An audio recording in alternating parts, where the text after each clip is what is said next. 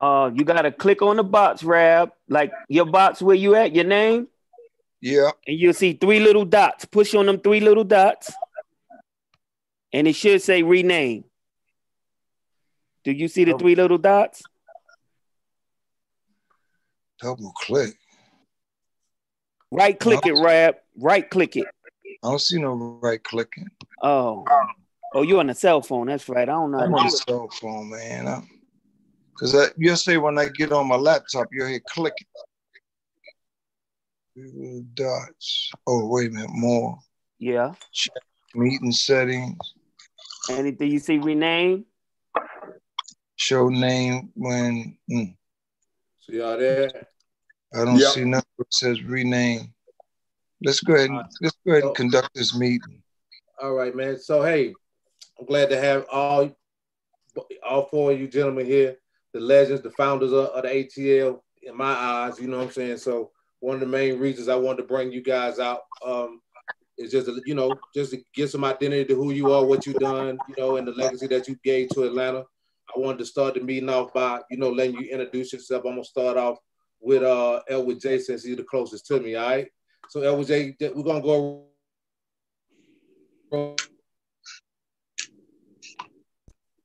Hey, hi, hello. I'm that cool fly fellow, chilly and mellow. King Edward J, I say, rocking Atlanta GA, making Decatur sound much greater. yeah. well, okay. Well, so, uh, first of all, go ahead. Go no, go ahead. Introduce yourself. Go ahead. Just introduce myself, not go into the story. Is that correct? Yeah, just no. Yeah. All right, Shy D, go ahead and introduce yourself. Yo, what's up, y'all? I'm going by the name of MC Shy D. All right, Raheem. Yo, check it out. This is your boy Raheem the Dream, straight tight to death, recording artist, author of many books in the music industry, CEO of Tight to Death Records, responsible for a whole bunch of hits, y'all. We'll talk about later. All right, my man Black Rabbi. All right, everybody. See, my real slave name is Melvin Spirit, but I go by the, I go, I'm known by the Black Rabbi. I seen my niece was on there. I don't know what happened to her, but uh, I've been all over the place. Started out in Decatur, went to Lawrenceville, now way down south in Henry County. all right. So I, now, I, so now everybody kind of introduced themselves. Now we're gonna go. I'm gonna just start it off, Rabbi. Since you kind of was about to lead into it, I'm gonna let you go and go ahead and like. Since I know you kind of like spearheaded a lot of the things that went on, and like you know, you was kind of the guy that was kind of responsible for Shy D. I just want to start it with you and just let you kind of tell your story, and then we'll go into Shy D and Raheem. All right. All right, but I'm gonna keep it short then, because you know Shy D and Raheem know I can. I, I'm like the smile for the South. I can go on and on and on. But this is how it all started out back in 1978. Uh, came down to Atlanta, Georgia, but I really didn't kick into this rap scene until 1980. You know, I had this uh, I had this idea about the breakdance. I didn't see no breakdancing going on down here. But my idea was just all the breakdancing with, with a couple of friends like uh, Ernest Marshall.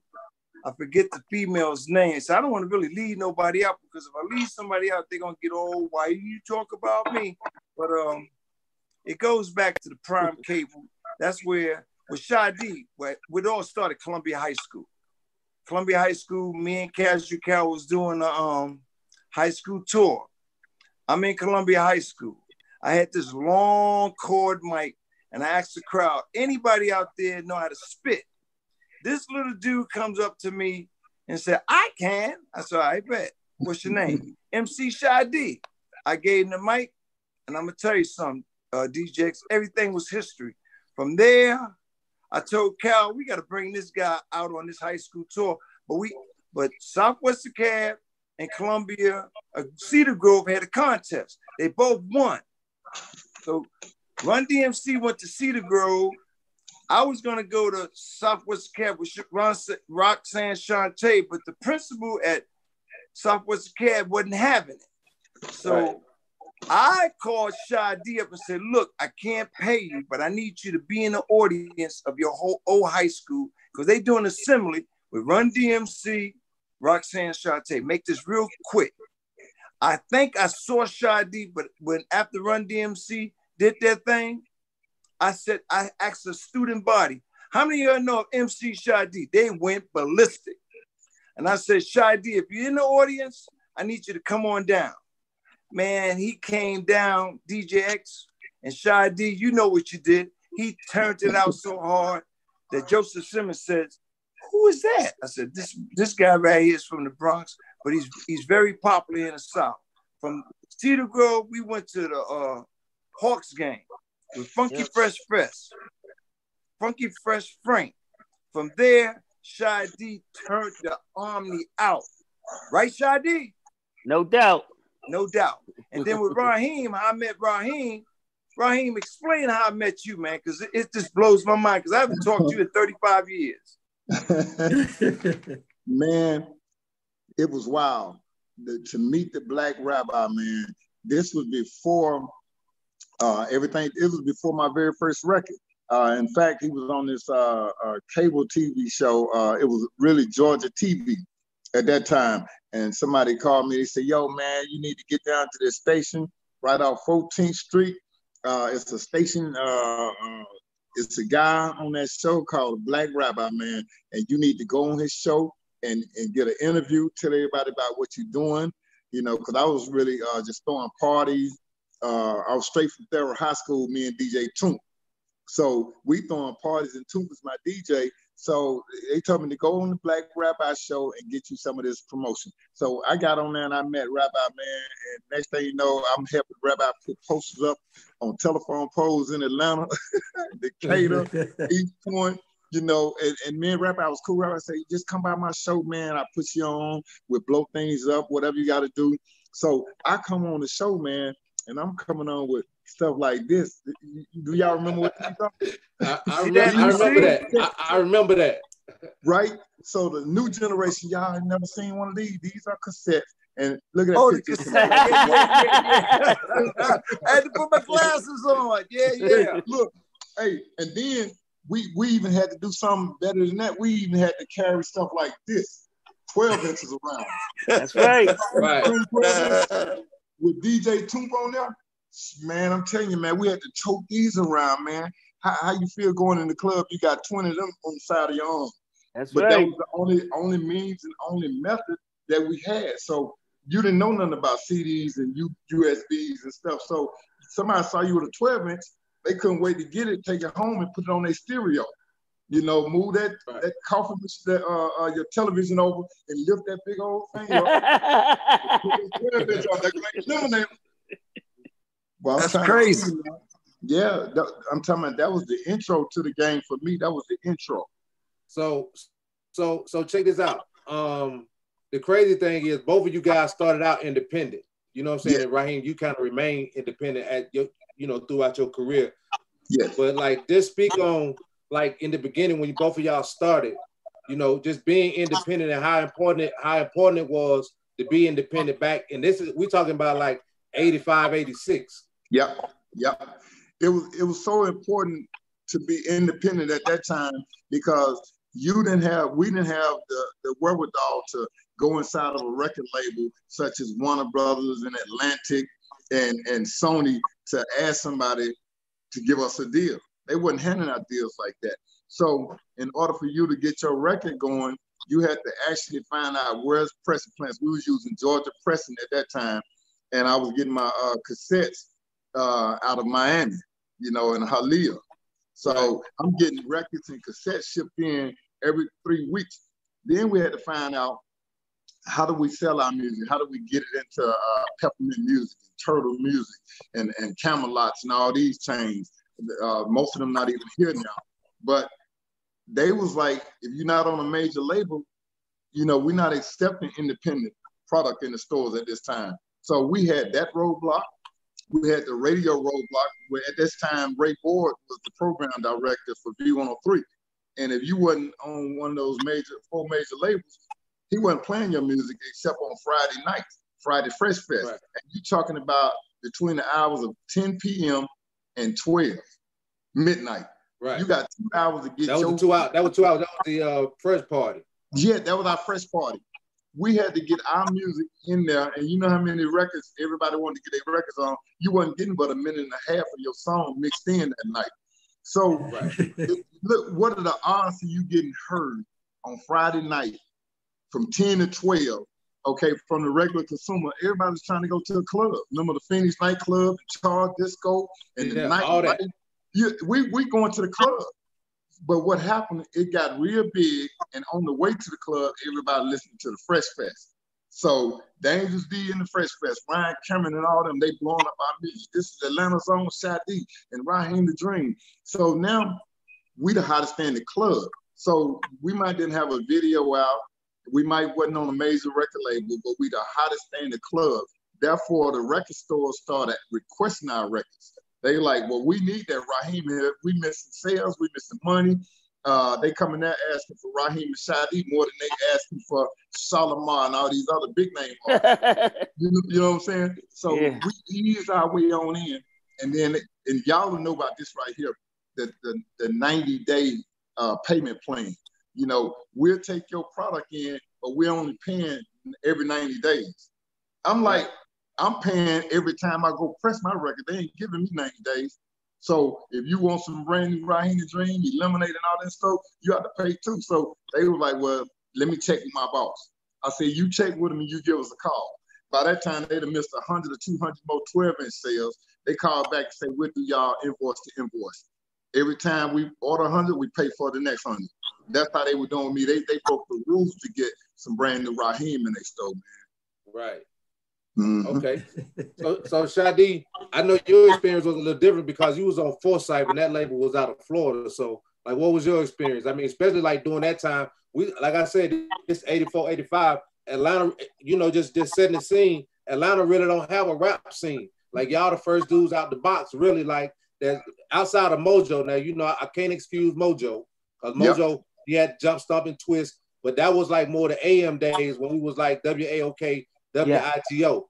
But Yep. this was like the beginning of the first party there, and I think the first party started with Wonder Rummels, and then Darren Fears took it over. Yep. Okay. But we talking about like 80, we talking about 85, 86. You were signed to like being signed. I think you was like if you weren't in high school, you was fresh out of high school.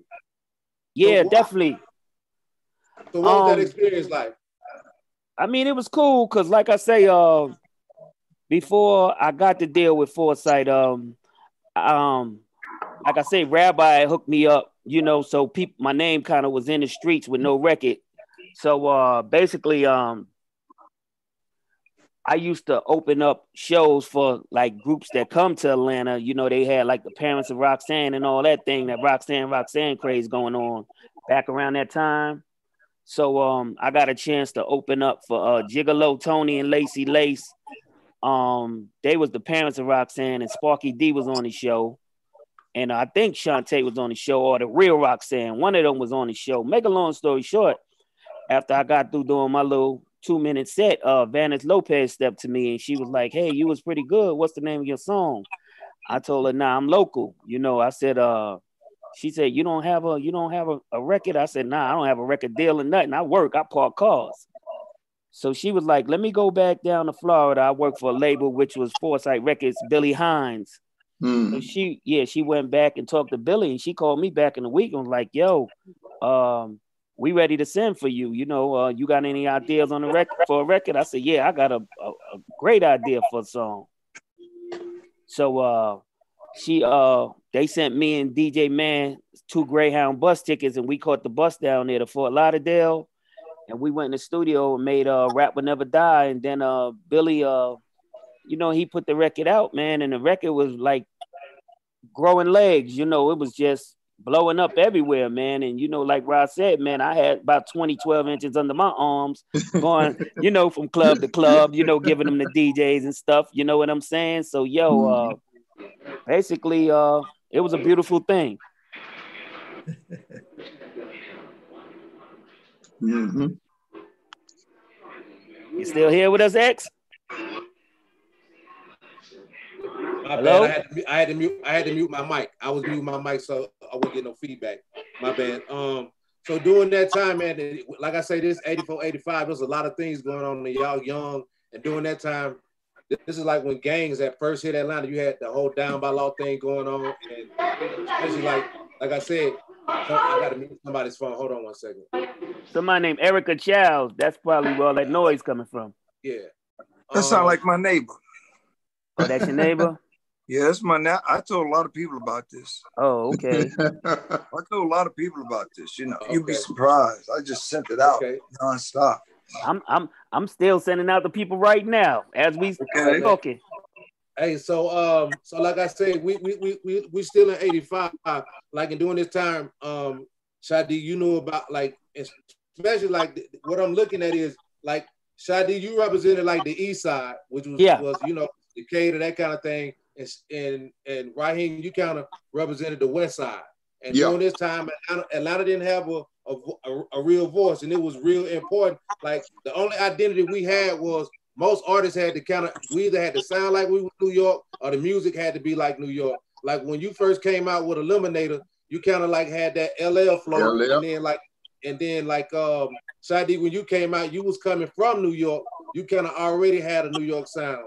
Okay. You know I'm saying? So, so, but you kind of fused it and kind of, you know, it just it just made good music. But yep. um, but during that time, it was a lot. It was a lot of things going on. What kept y'all focused on the music, being so young? And then I think during that time, I think uh, Raheem, you was dealing with Jarvis. You were signed to yep. you and Jarvis was doing the independent thing. Am I not mistaken? Yeah, on Arvis Records, uh, King J, uh, Jarvis Raheem had uh, started Arvis Records. Him and a, him and his friend named Art.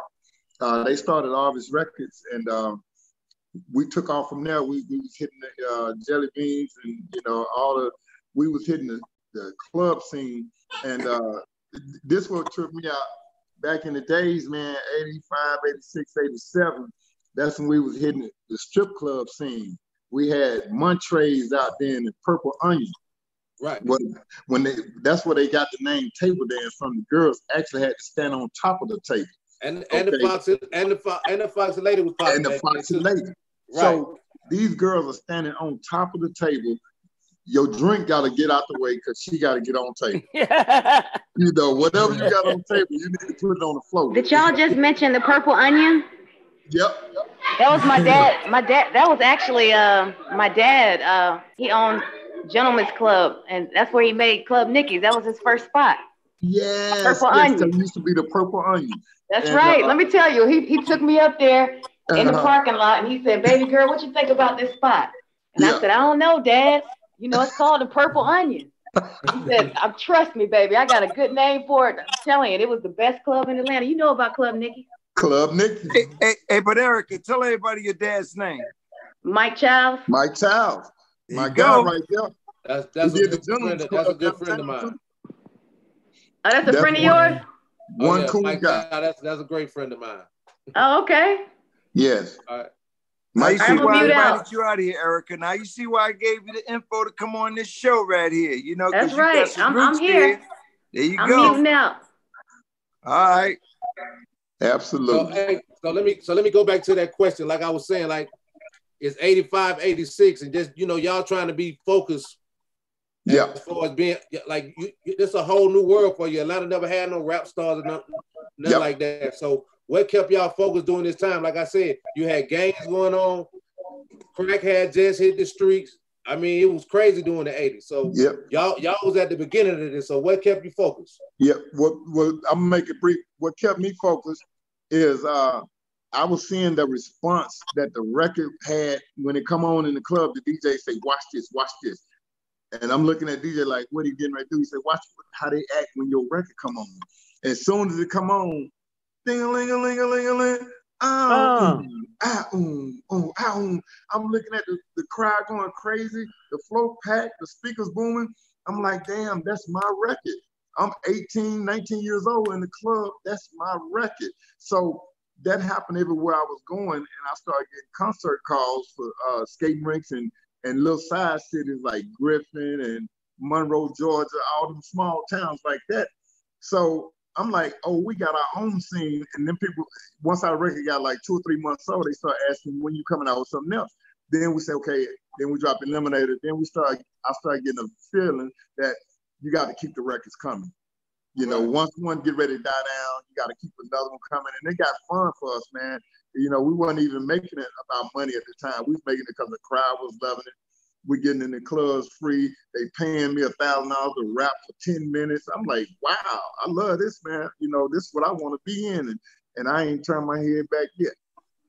Okay. So around this, this same time, I think all us in high school, we riding around, everybody getting bumped in their car. You know, this is when everybody getting speakers in their ride. You know, you, you, know how you know how it was going back in, back then. You know, you had to have a bump in the in the trunk. You know what I mean? Yep. Right. So, but everybody was going to buy this DJ tape, and he had this echo voice on it, and he was go and, and everybody loved this guy. Everybody would ride by, you hear him, but only people that lived on one side of town would get these tapes. And this guy, was, and this guy was that was. yeah, that's right. It's me, the K to the I N G. King Edward J, I say, rocking Atlanta GA, making Decatur sound much greater. Step away, you hater. Listen. you still Listen. got it. I, so Jay, know, like I always, like Jay I always said, you one of a kind, man. Like you know, when you came in the game, just tell them how you came into this thing. Okay, well, first of all, um, I just want to um, thank the ATL for how they embraced me, how they embraced a new sound that they weren't used to, how their minds and hearts were open to something creative, because that's what I wanted to do. But I came here uh, straight out uh, out of college. I had graduated from the University of Florida, heading up to New York to um, to uh, work at an advertising agency. I graduated in advertising, realized that Atlanta was a land of opportunity for Black people. That's what we heard. I have been coming up here every year, cool jazz festivals. At any rate, um, I had 30 days to, to go up there. Car broke down. And I said, this Atlanta uh, opportunity uh, here, college degrees were a dime a dozen uh, I was offered um, job at Atlanta Journal Constitution, which paid just slightly above minimum wage. I wouldn't take that. But I worked for Eckerd Drugs for about four years. On the weekends, I managed to get part-time job um, working at Mr. V's with Casual Cal, Iceberg Slim, just every now and then. Uh, knowing people there, I started throwing parties uh, I to make more money throwing the parties than I was managing Eckerd Drugs. I visited a friend over in East Hampton a lot, and there was a vacant building there. Uh, when I would go out to buy records, a lot of time I could not find the records that I wanted. And um, I would, when I would go, uh, sometime I was getting them sent to me from New York. So this building was vacant, and um, I said, I ought to open up me a record store. And um, I have been managing the Eckerd Drugs for about four years. So if I could manage their money, I could manage my business. Open up this little record store. And first I was just making personalized tapes. Um, anybody who had a, a, small business know that you paid uh, just almost as much for the record that you sold it for. You didn't make very much profit off, off of the albums. So uh, I started making mixed tapes. Getting a, first they were just personalized. Um, I would get uh, a 90 minute mixtape personalized was 25, no jive. but if you bought one already made up, uh, it was a nifty 1350. it was only 10, my friend. but yes, but we would we would uh, uh with the uh, personalized mixed tape, people would they wanted me to talk on their tape. So uh, I began to talk on the ones that weren't personalized even when I was in Florida, I used to my my uh, one of my roommates was a DJ at the local club there, and I used to give him breaks. People began to want me more than they wanted him because I made a little rhyme along as I was making uh, mixing the records. At any rate, when I got up here, opened the record store, started selling the tapes. That began to be my cash cow. Um, uh, uh, but my idea was to make something different, always something different, always something creative.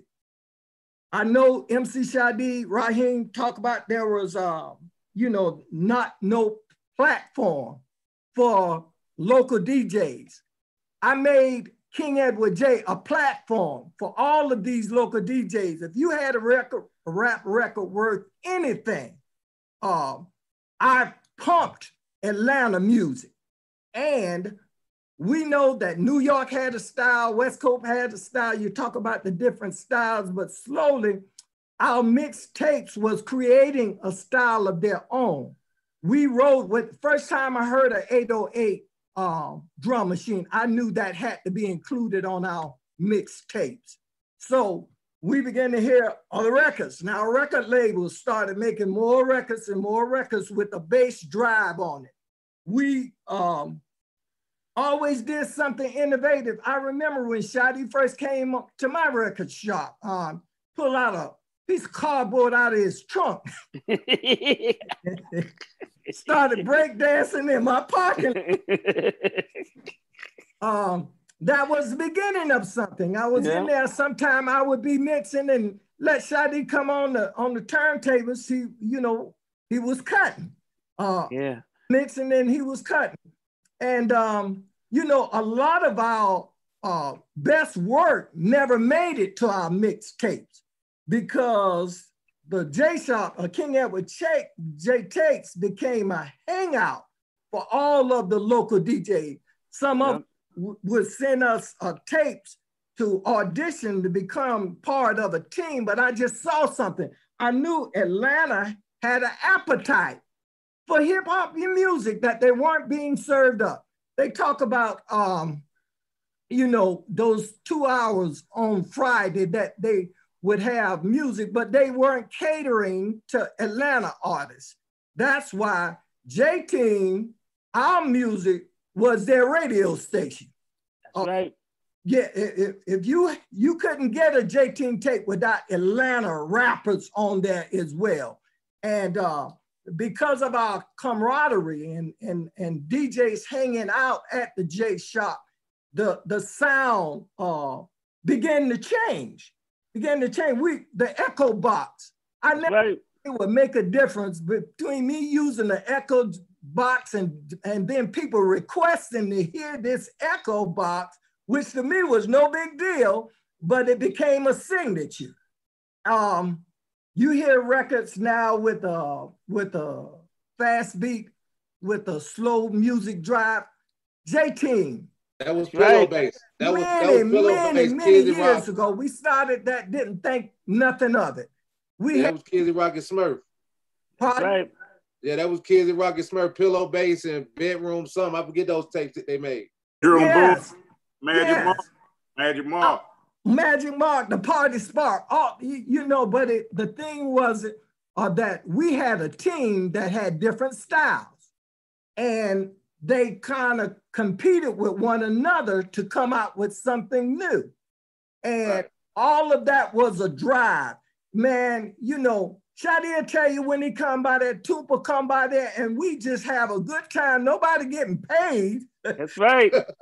we we just having we just having fun making music and doing something different. Like I say, some of our greatest sessions never made it to our tapes and and we would say, "Oh man, I wish we would have yep. that." Yes, right. but I never forget. I was um driving near Five Points when um, we knew how Atlanta had been shut out, had shut out all of the local rap music. They would play play rap. They had began to play it from up north, some from west coast, but they wouldn't play it. And and then of course when we hit Shy D, and then we heard Raheem. But when I heard success anything. I, the record came out in the middle of the day. It was in the middle of the day. I'm driving by five points, roll it up, man, you know, and you hearing that boom in it. Oh man, I saw people as I drove by and uh, I was stopped right in front of uh, five points and people just went crazy. And I knew oh, yeah. Atlanta had something. Uh, oh yeah, at that point we did have some. So, so at that point, like just going back now, Shy D, you you was um you was fortunate enough after being signed to Forsyth, you had a chance at that point. Luke Skywalker had built this amazing empire down in Florida, and you was able to go and sign to Luke. And then I know you, you went through some a few things. Just tell us a little bit about that whole situation you had going on with Luke during this same time. Atlanta is going through this whole transformation. Yo, y'all can hear me? Y'all can see me? I think he no, logged Okay. Um I believe it or not, man, some kind of way my computer uh had cut the whole meeting off. I heard Edward J, but um I didn't hear the question what you said, X. What was I the said, question you asked? I said, I said they, they can't hear you on uh, IG either. I don't know what's going on with the sound. I just want to tell you that. So when, whenever X asks y'all a question, can y'all repeat the question for the viewers? Okay. All right. I didn't I didn't hear the question what X had asked me. Okay. Can you hear me? Can you hear me, shot? I can hear you clear. Okay, yeah. Um, well, what I was asking him was in um around that time, you was you was fortunate enough to be signed to Luke, and during that time, Luke had built this empire with 2 Live Crew and all that, and you was fortunate enough to be signing him when they was kind of like at their peak. Just tell us about that experience, and I know you went through some things. On, on that. You're freezing up, X. You oh, froze shit. up on. Can you can you see me? Can you see me now? You, you froze Back. up. Your voice froze. Okay. Can you hear me? Can you hear me now? Yeah, yes. I heard you said uh, about me being with Luke and uh. Yeah, yeah. Just and, just give us that. Just just tell us about that whole situation. Repeat. I mean, okay. Well, basically, my experience with being with Luke was uh a beautiful thing, you know, because when I got away from Foresight and I went with Luke, uh, it's so crazy. I, I could tell y'all a story, and I got to tell y'all this story because people still don't believe me. Basically, I called Luke up. I said, Yo, Luke, my contract is over with Foresight. Uh, you want to do some business? The man shot me a plane ticket the next day, and me and Cool Collie flew down.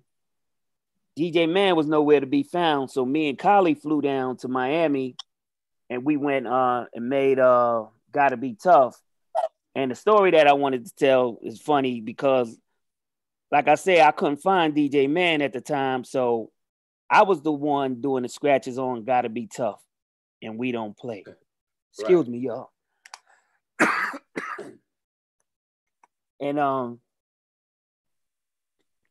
that really didn't matter because I love DJ Man so much. I was I was telling Collie, man, Khalif like, don't say his name in the record. I said, nah, man, because I know we gonna hook back up. So that's why you hear me say, DJ Man, you know, DJ Man all through the record. And at the end, my throat is sore. Tell me what you think of that. You know what I'm saying? Because I know man, and I really hate that man wasn't on that record because the type of DJ I was, DJ Man was 30 times better than me. You know what I'm right. saying? So it gotta be tough. It would have even been better than it was, and it was it turned out to be a classic. But if I would have had man on there, it'd have been a, a, super classic. Y'all know what I'm saying? Because man right. was the man. My so, right hand. Yeah, so I just had to tell that story. You know what I'm saying? But the exp- excuse me, y'all. The experience with Luke was a beautiful thing, man, because Luke was out there. They was grinding. When I say they was grinding, man, um, they was running Luke records, Luke Skywalker records at the time, right out of Pac Jam. Mr. Mix and Fresh Kid Ice, believe it or not, was doing all the packaging up with the uh the songs, the 12 inches to be mailed out. I mean, you walk in Pac Jam, man, they might have no joke, 5,000 packages ready to ship out of the 2 Live Crew stuff and my stuff. You know what I'm saying?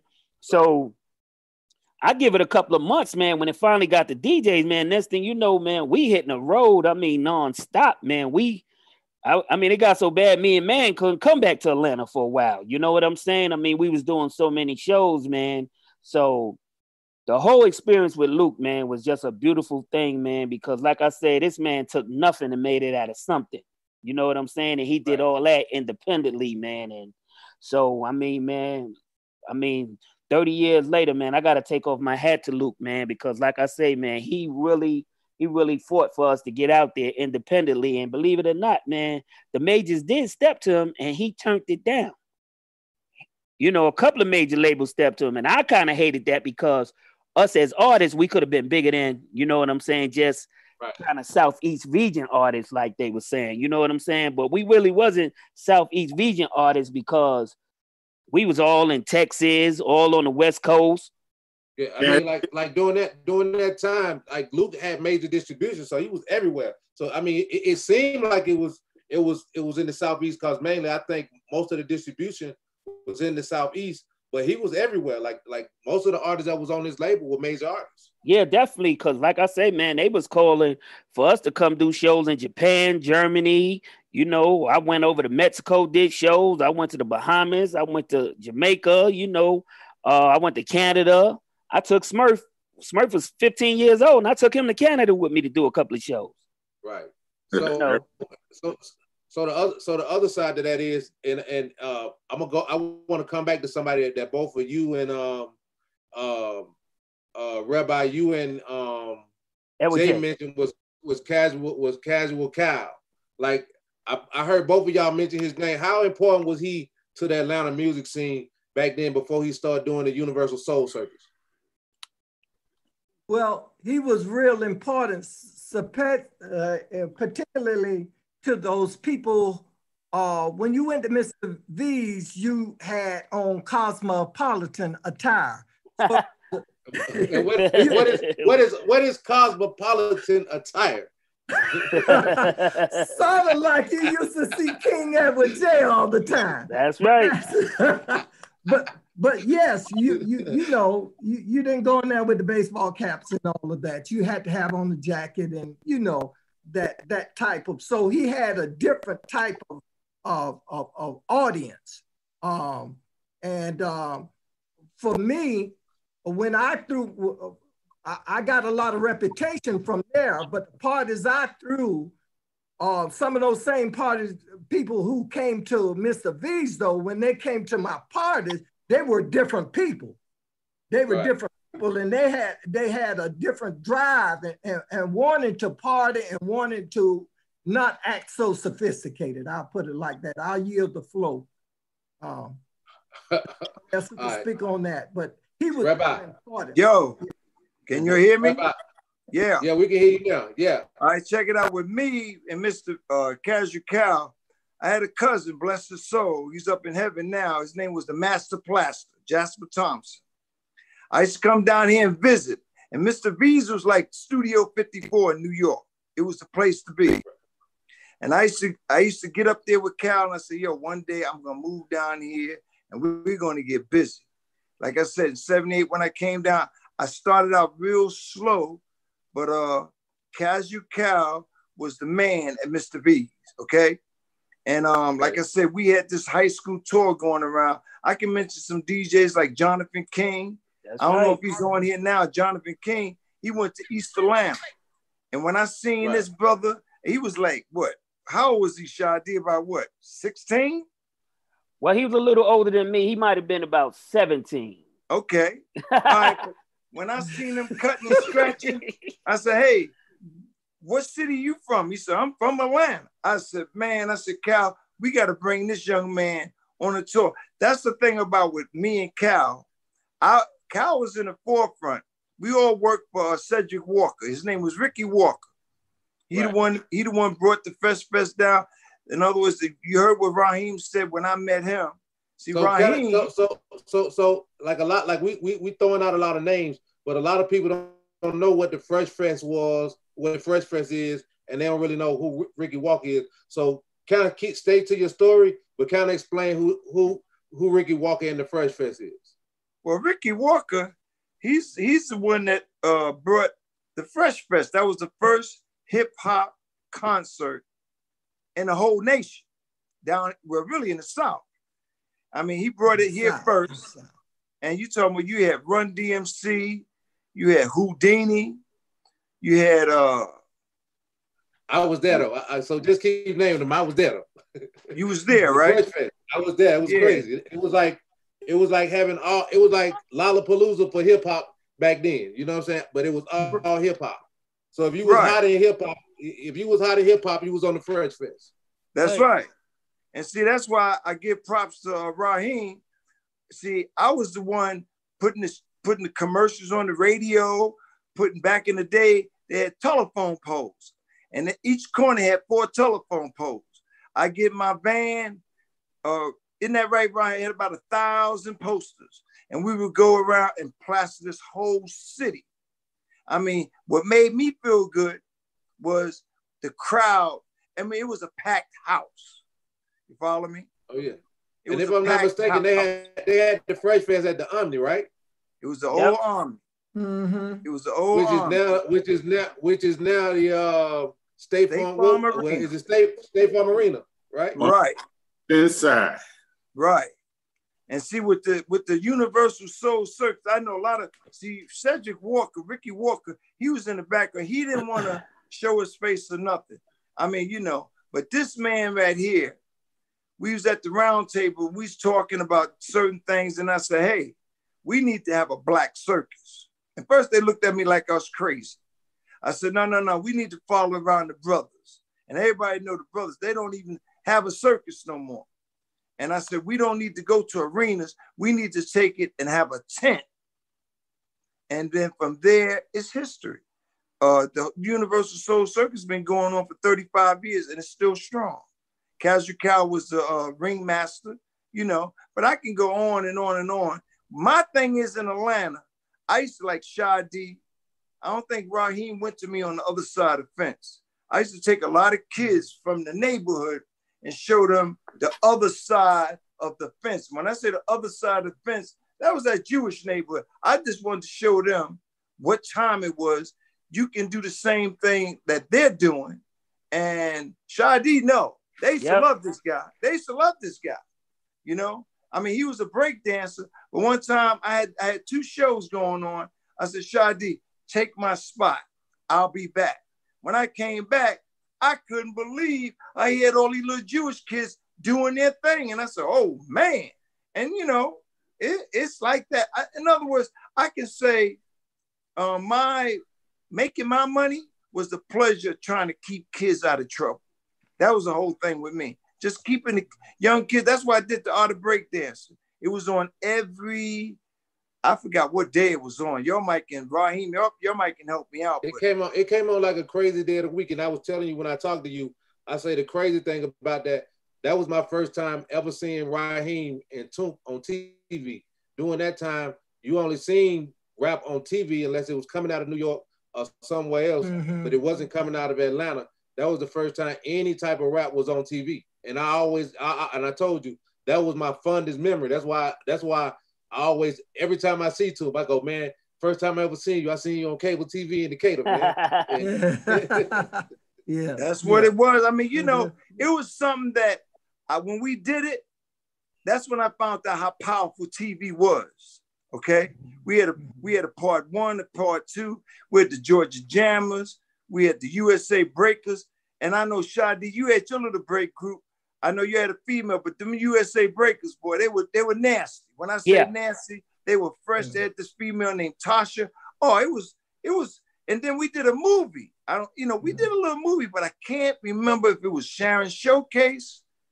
I just can't remember where we did, but we did a little movie all around Atlanta. And that cable show, the art of breakdancing, that blew up. That's why I want to thank the Shy D and Raheem. I told him, I said, I can't pay y'all, but yo, if y'all help me out, this is gonna help y'all out. And look, everything's history. And I want to know who's that DJ um, Funky? Who's that? Uh, the old man putting his glasses that's, on. That's, that's, that's my business partner, DJ Funky. That's who helped put. That's who helped me put this together. Well, right on, DJ Funky. Right on. yeah. Listen, I, I, I don't know how much time we're gonna have, but I don't want to live without getting shout out to some of the people on my team. I, I just got yeah. shout no, out. we got we got enough time. I'm about, to, I'm about to I'm about to come right back to you, Jay. I got you. Okay, okay. So, so lead so so this lead me into my next question, um, Jay. um, when you talk about the J team and you talk about like how you how you assembled all the DJs, right? Right. Um, you had a lot of people, and everybody I'm about, I'm about to name went on to do something great in the music business. You had Smurf, who later on became Mr. Collipark. You had MC Shy D. You had Kizzy Rock. Um, you had Playa Poncho. Um, and they were responsible for a lot. Uh, who uh, who else? JC. Yeah. Oh my. Oh, can't forget uh, the the the, the world famous DMC uh, yeah. DJ uh, DJ JC, one of the best DJs I think out there. Period. You know That's what I'm saying? right. But, uh, yes, he he he was my my hip hop edition, my New York edition. we we had to have that flavor as well. We weren't just one sided. I know you you hear the, the the club music, the girls dropping, but we had all kind of flavor, like the pillar bass, the slow jams, and all of that. But we had that hip hop flavor, that New York flavor as well. And JC brought it to the team. Yes. Um, you know, I, I just I, I, thank you for uh, allowing me to introduce those people because they were so important to this music game here. And um, you know, I'm not throwing um, those artists that materialized in the 1990s under the bus. They did their thing. The road were paved ones in the 80s.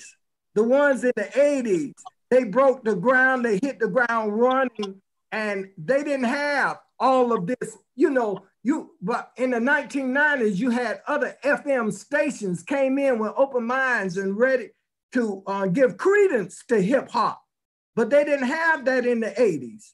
Like I said, and and and, and those who, who stuck to the game and, and, and struggled, they made way for the 90s. The only reason those other uh, radio stations came here because there was an appetite for hip hop in Atlanta, and it wasn't being capitalized on with what with the stations that were already here and um, with vision saw that and Atlanta began to explode. Of course, um, when the other radio stations came, um, it kind of took away some of the J Team radio station flavor because we were, we were the hip hop radio station for a long time. But praise God, but it also opened the doors for, for the artists, man. And with me, the, the J team was just a springboard. And it was a way to show these young cats that you can be more than just a DJ. The stuff we did, remixed those things. It was better than some of the recording artists. And that's what made a lot of the younger DJs want to be a DJ and know that you can go from, you don't have to just spin records in the club, but you can actually make a record and there's support for you, there's love for you. People didn't realize the power that ATL had. It went untapped for so many years. What about Lady DJ and Playa Poncho? Yes, yes. the lady never shaded. Lady DJ, I say, that's my sister, mister. uh, shouts out also to Playa Poncho, the, the A-Town players, you know, all, all of those guys, you know, that that came on the scene and, and, and worked hard and and you know who who uh, didn't get the props that they should have got at the at the time, and um, but they they kept the ground on. And uh, I even what's what was the girl name that made kicking butts? I, I forget her name. That, that was Easy T. That was Easy T. Her and uh, Sergio Chrome on Keller Road. Yes, I see. See, I wanted to bring them up. I had it wrote down. I, you know, I left that paper because I wanted. Yeah, to, that that that was they had yeah. they, they had the studio. They had the studio right there in the apartment. Right, right, right. But those people, they they set the ground for for others who came after them, and it's not just the '90s. It's it's those one in the '80s who who really uh, set the platform. And I just thank God that the J team was able to be a part. I got nothing but love for Atlanta and the love that they showed us. And um, I'm so proud of, of, of, the marks that people who came through the J team have made on uh, the national scene. Shout out to Dirty Guy, man. Guy Guy, man. Long little Guy Guy. He used to imitate yeah. you. Oh man. One of my one of our biggest supporters. You you hear Guy anytime he popping up King Edward J and the J team. You know, a lot of you what people don't know, a lot of the people in the street is what's made us because they they they just spread the word. And uh, you know, uh, I know guys, I know guys who couldn't be on a date with a girl without a girl asking them to pop in a uh, a, a J team tape. And if you didn't have a pillar bass or, uh, you know, uh, one of the J team slow jam, you wasn't hitting on nothing. You Yeah. Rap if you put in that pillow bass. All right. a bedroom Yeah. boom. Kizzy Rock Yeah. used to brag, Kizzy Rock used to brag about you all the time. Man, then I brought you, I brought Kizzy Rock to X. Yeah, yeah, man. Kizzy R O C K. Yes, man. I, I and he's still hanging in there, still making noise in the city, man. And it's it's amazing how many, so many have stayed. Even DJ Smooth with the City Boys, all of them came through. You know, Right. team. So so so so let me go back to Raheem and uh Shy D. So now y'all the first y'all the first MCs, y'all the first real rappers to come out the city. Y'all starting to get some light. And so now you've you've inspired a whole generation of Atlanta people, young cats that want to be just like you. They want to be the new new they want to be the new Raheem, the new Shy D. So now now we're talking about the 90s. Now you got LaFace moved here. You got So So Def got a label. You know, uh, Dallas is doing his thing. And then at the same time, y'all are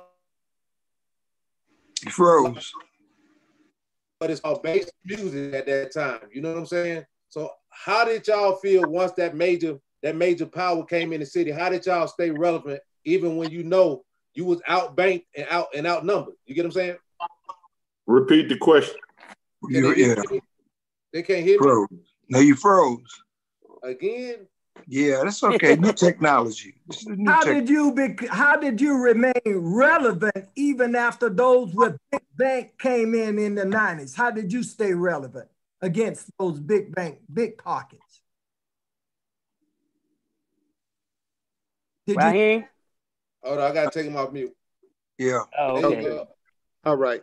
Okay. Yeah. Uh, the way I stayed, man, I just continued to hit the groundwork that I always been successful with.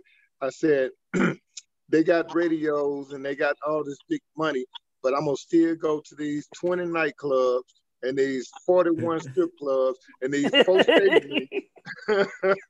I'm gonna keep going to the people direct. I said, and and and you know, we just have to do it harder. I had a schedule.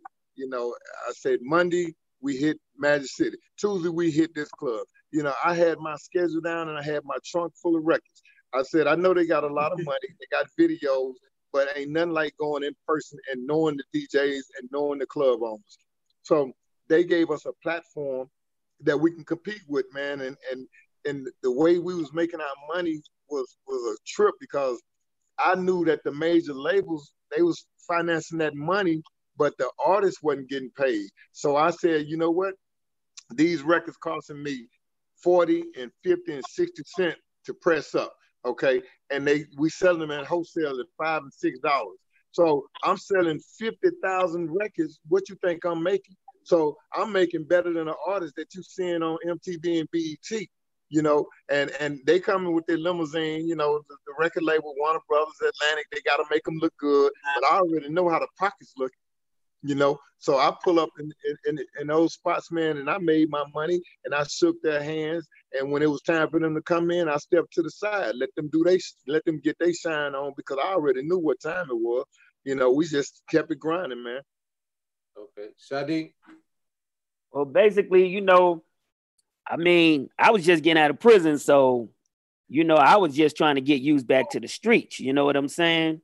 Right. You know, and then it's so crazy how I got back in the game when the facing them was here because basically, um, I told myself I wasn't gonna get back in the rap game. You know what I'm saying? But before I went to prison, I made a promise to Smurf because before I went to prison, I gave Smurf, I taught Smurf how to work the SP 1200 and I left it with him while I went away. So I told Smurf, I said, yo, when I get back, we gonna pick up where I left off at and where we left off at. You know what I'm saying? Because like I say, it's so funny, Edward J, because when I went to Canada to do them shows, I had shows in Canada and New York, Buffalo, New York, upstate New York. They was right, you know, you could walk mm-hmm, into yeah, Canada. Yeah. I asked Lady DJ to go with me first. And Lady DJ said, No way, no how. You know what I'm saying? Lady DJ said, Nah, I can't do it. I'm not going out in front of them people. You know what I'm saying? So Lady DJ was the one that suggested Smurf. So mm-hmm. Smurf need to really thank Lady DJ because Lady wow. DJ was the one that thanked Smurf because I asked her to go with me. I didn't even know Smurf. You know, I mean, I knew mm-hmm. about him on the little mix CDs and stuff, right. but you know, I didn't know him personally. That's what I'm saying. Mm-hmm. So I knew mm-hmm. Lady DJ because I said, "Yo, Lady DJ, I need you to be my DJ." So she was like, "No bet." So to make a long story short, she turned me on to Smurf. So that's how Smurf ended up going with me to Canada. Mm-hmm. Wow. yeah. So back to what I'm saying. Like I say, so I knew I wanted to get back in the music business when I got out of prison, but I didn't know how. So basically, this the way God worked. A guy came to me, a guy, I don't know, Rabbi, you might know him. He was part of USA Breakers named Little Walt. Do you know? Yeah, Little Walt. Yeah. Little Walt Little came Walt. to me. He said, Yo, Shy, Ichiban want to give me a record deal, but I ain't, I need a beat. You know, I mean, they want to give me a deal, but um, I don't have a beat. So to make a long story short, I produced I did a I jumped on the SP, made him a little fast up tempo beat back then. He took it to Itchy Ichiban. Let me tell y'all a funny story. It ain't funny, but it's funny. Itchy Bond like, yo, who did the beat? He was like, uh, Shy D. Y'all remember the old school rapper Shy D? They said, okay, well, we don't we ain't gonna give you the deal. We want to give Shy D the deal. We want to give him the deal because like the beat. So they dissed him, then give him the deal, and they called me up and gave me a deal. you know what I'm saying? I mean, that's how it goes. Yeah, you know, and it was sad, but it was funny at the same time. So I told Smurf, yo, we back in the game.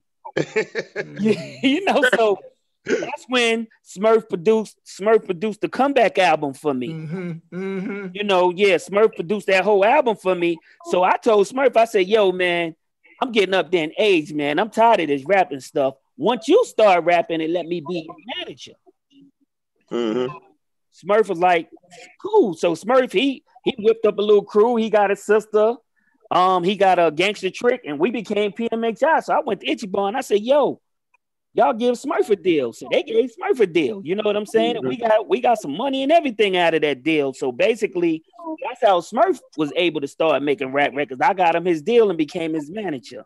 So to, to make a long story short, with what you were saying about us hanging in the game X, like I said, they had LaFace that came to Atlanta, but yo, Ichiban was a strong power company too. So yep. Right. Make a long story yep. short, I was with Ichiban.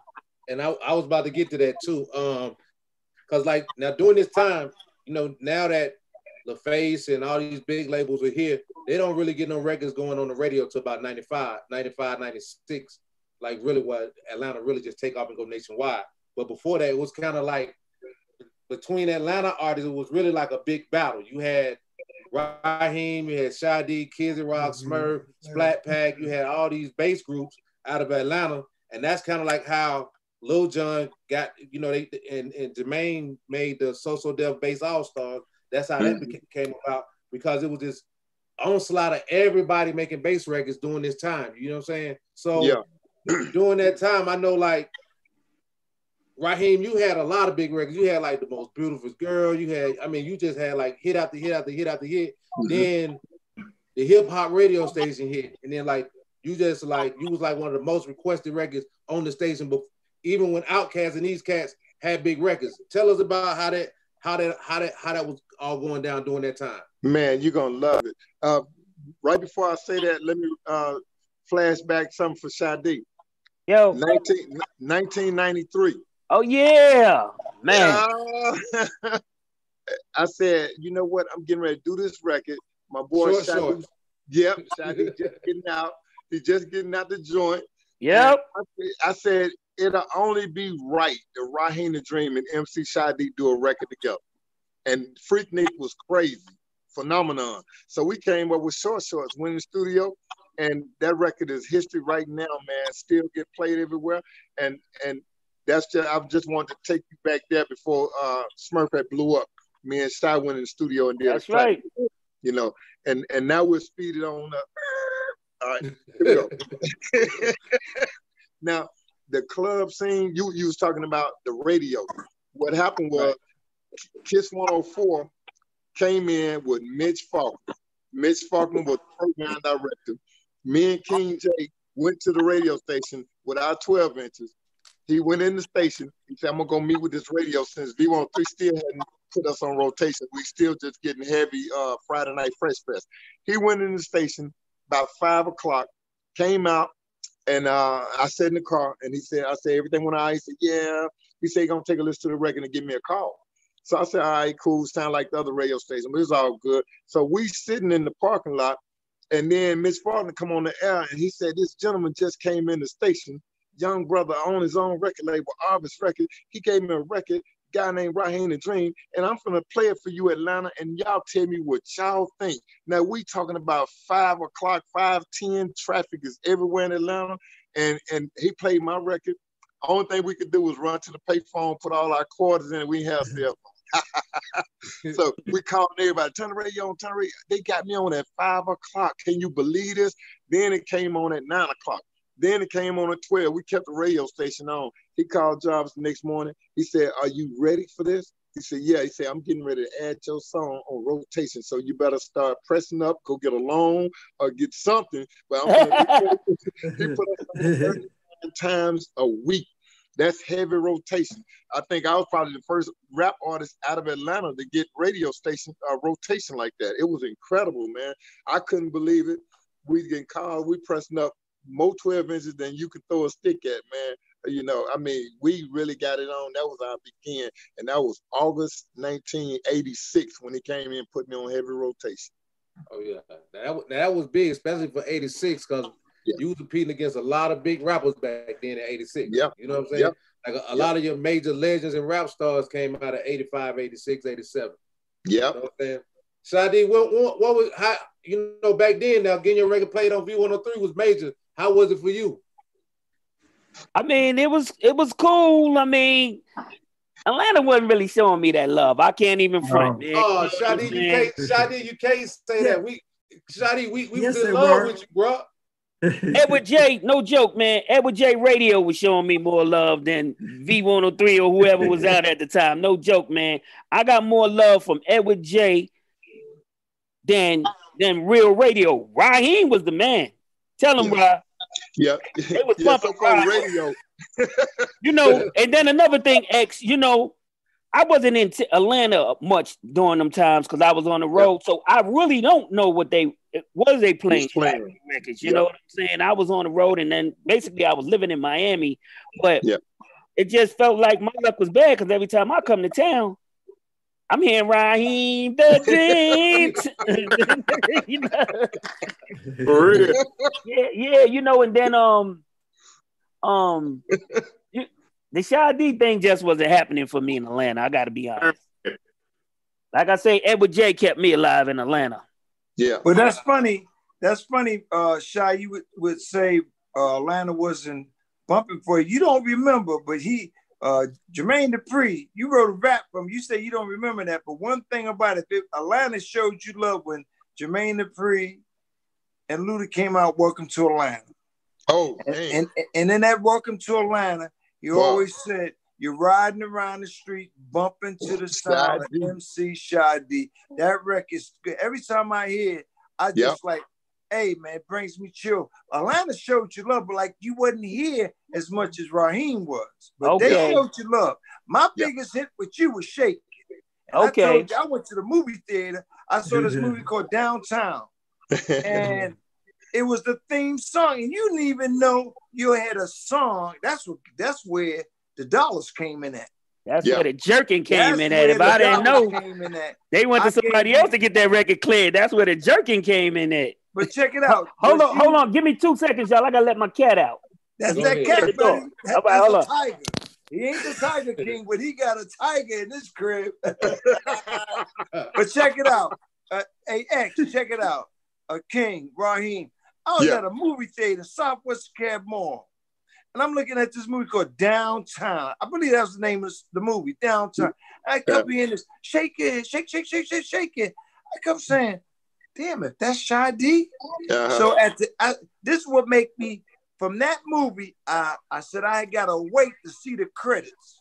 Yeah. And I waited, and when I seen MC Shy D, I said, "Holy crap!" I don't know where Shy D. Are you back? I'm back. Hey, was you in or out when I gave you that call? Uh, which one? The Shake It. When I saw it on that movie called Downtown, was you in or did you get out? Uh, in in town? No, when you was in the joint. I don't, I want, yeah, I don't even. I don't even know what what year that record. I mean, that movie came out. It was in the nineties. I probably was in. You was in. well, I I gave you a call. I "Shy, get a good lawyer because you get ready to get rich." and you didn't know nothing about it, and that's that's that's history right there too. Yeah, yeah. yeah. Like I say, that's like I say that that must have been when the jerking was going on. Because like I say, nobody could put your music out without getting in touch with you and clearing it. But yep. probably at that time, they went to Luke to clear it. You know what I'm saying? And I didn't know nothing about it, you know, because I mean, it was late on that I found out I was in a movie. You know what I'm saying? Mm-hmm. Yeah. So, so that's crazy. And that's what I like about yeah, Jack the Rapper. He come in every year. You know. Yeah. Jack yeah, so, so, yeah, you know, so let's talk about that. Like that was that was a major staple in Atlanta. Like you know, I think after Jack the Rapper left, Atlanta kind of took a hit as far as like, especially like with conferences and black conferences and things like that. Like, how important was it to be involved in Jack the Rapper during that time, especially being a rapper from Atlanta? Well, I tell you, I don't know if y'all can see my back wall, but that's how I met a lot of artists. I mean, I mean, I used to, I forgot what it was. I, I, want to say a hundred dollars back then. A hundred dollars. It wasn't nothing to me, but a lot of people thought that was expensive. But that's when I got the uh, like Run DMC, all right? Not even Run DMC. Raheem, he remembers this at the Fox Stadium. I introduced him to uh, James Todd Smith, LL Cool J. Yeah. All right. I mean, I go back. I mean, I had a name in New York, but I felt when I came down here, I didn't see nothing. Yeah, and that's right. when that's when I say, hey, Atlanta got some some some juice going on, you know. And one thing about you mentioned about V103, see, Scotty Andrews was the program director. He wasn't with that hip hop. He wasn't no. with it. That's why it right. took a minute for uh uh it, I want to say it wasn't Scotty Andrews, it was Mike it was Ray, no, it was Ray Boyd. Ray Boyd? Yeah, Ray, Ray Boyd Ray was Boyd. program director. Mike Roberts was the uh, MD. I mean, yeah, the MD, and in charge of the morning show. Yeah. Right. Mm-hmm. Right. Ray Boyd was from up the way. He was like, yo, feeling that South stuff. But but, but even but even the great but, but even the, the great the great thing about that was me. Hold on. You all right? Ready on that mid. So oh, I need to pray for him, y'all. Let me pray for him. Stay with us. But, hey, but going back, but, but going back, but going back to that time, because I remember, like during that time, you had AM and FM radio. So yeah. it was even important to even be just you. You could be just as big on AM radio as you was on FM radio. Even though V103 didn't play you, you was getting played on AOK and V103. Yep. AM, and people wouldn't believe that a lot of people was listening to AM AM radio even in the 80s and then even right. in the late. WIGO. We go. Yep. That was right. it. That yep. was the that I think um I forgot the uh, MC's name, the DJ's name. He left WIGO. He went up to New York on WBLS. I forget his name, but uh, WIGO was the AM station in the South. Yeah, right. They had those like, road like, shows. Those like road shows. and like now when they do, like now when the clubs do the live broadcast, which everybody think is like this this great thing that they just started in the '90s when Hot '97 and all them came they used to do a live broadcast on WLK that was called uh, Live from the Sans Souci. With yes, yes, right. Uh, Keith Pollard and all of those. Yes. Right. So that was that was like that was like when when really rap music, club music was getting played on the radio. So that was yep. kind of like Atlanta's introduction to rap music in my eyes. Yep. You know what I'm saying? Mm-hmm. that was the first time I started hearing the Run DMCs and those type of records being mixed at the club. You get what I'm saying? Yeah. And that was around the time. Uh, and I know Raheem and Shy D, y'all remember this? How how how big the Phoenix nightclub was during that time. Woo! Huge. Phoenix nightclub, huge. Yeah, like uh, like was, Mr. Uh, V's, like look, Mr. V's. If you didn't get there at a certain time, that line was wrapped around the uh, outlet. I mean, you know, like I said, Mr. V's was the Studio 54 to South. Yes. And see, the Phoenix had DJ Smash and uh, DJ Daz. Yep. You know, those were our DJs. When they see me and Shy D come in, that's right. Get ready. Get ready. Um, you got you coming up in six minutes. DJ yep. Daz, that was DJ Daz, DJ Smash. Yeah. But yep. you know what, fellas? We got to give Sharon Showcase some love too. Oh yeah. Wasn't that where you was, X? Oh yeah, I was over at Sharon in high school. Like that was uh how I got with Sharon. I know y'all remember uh Radio Red and One Eye Jack.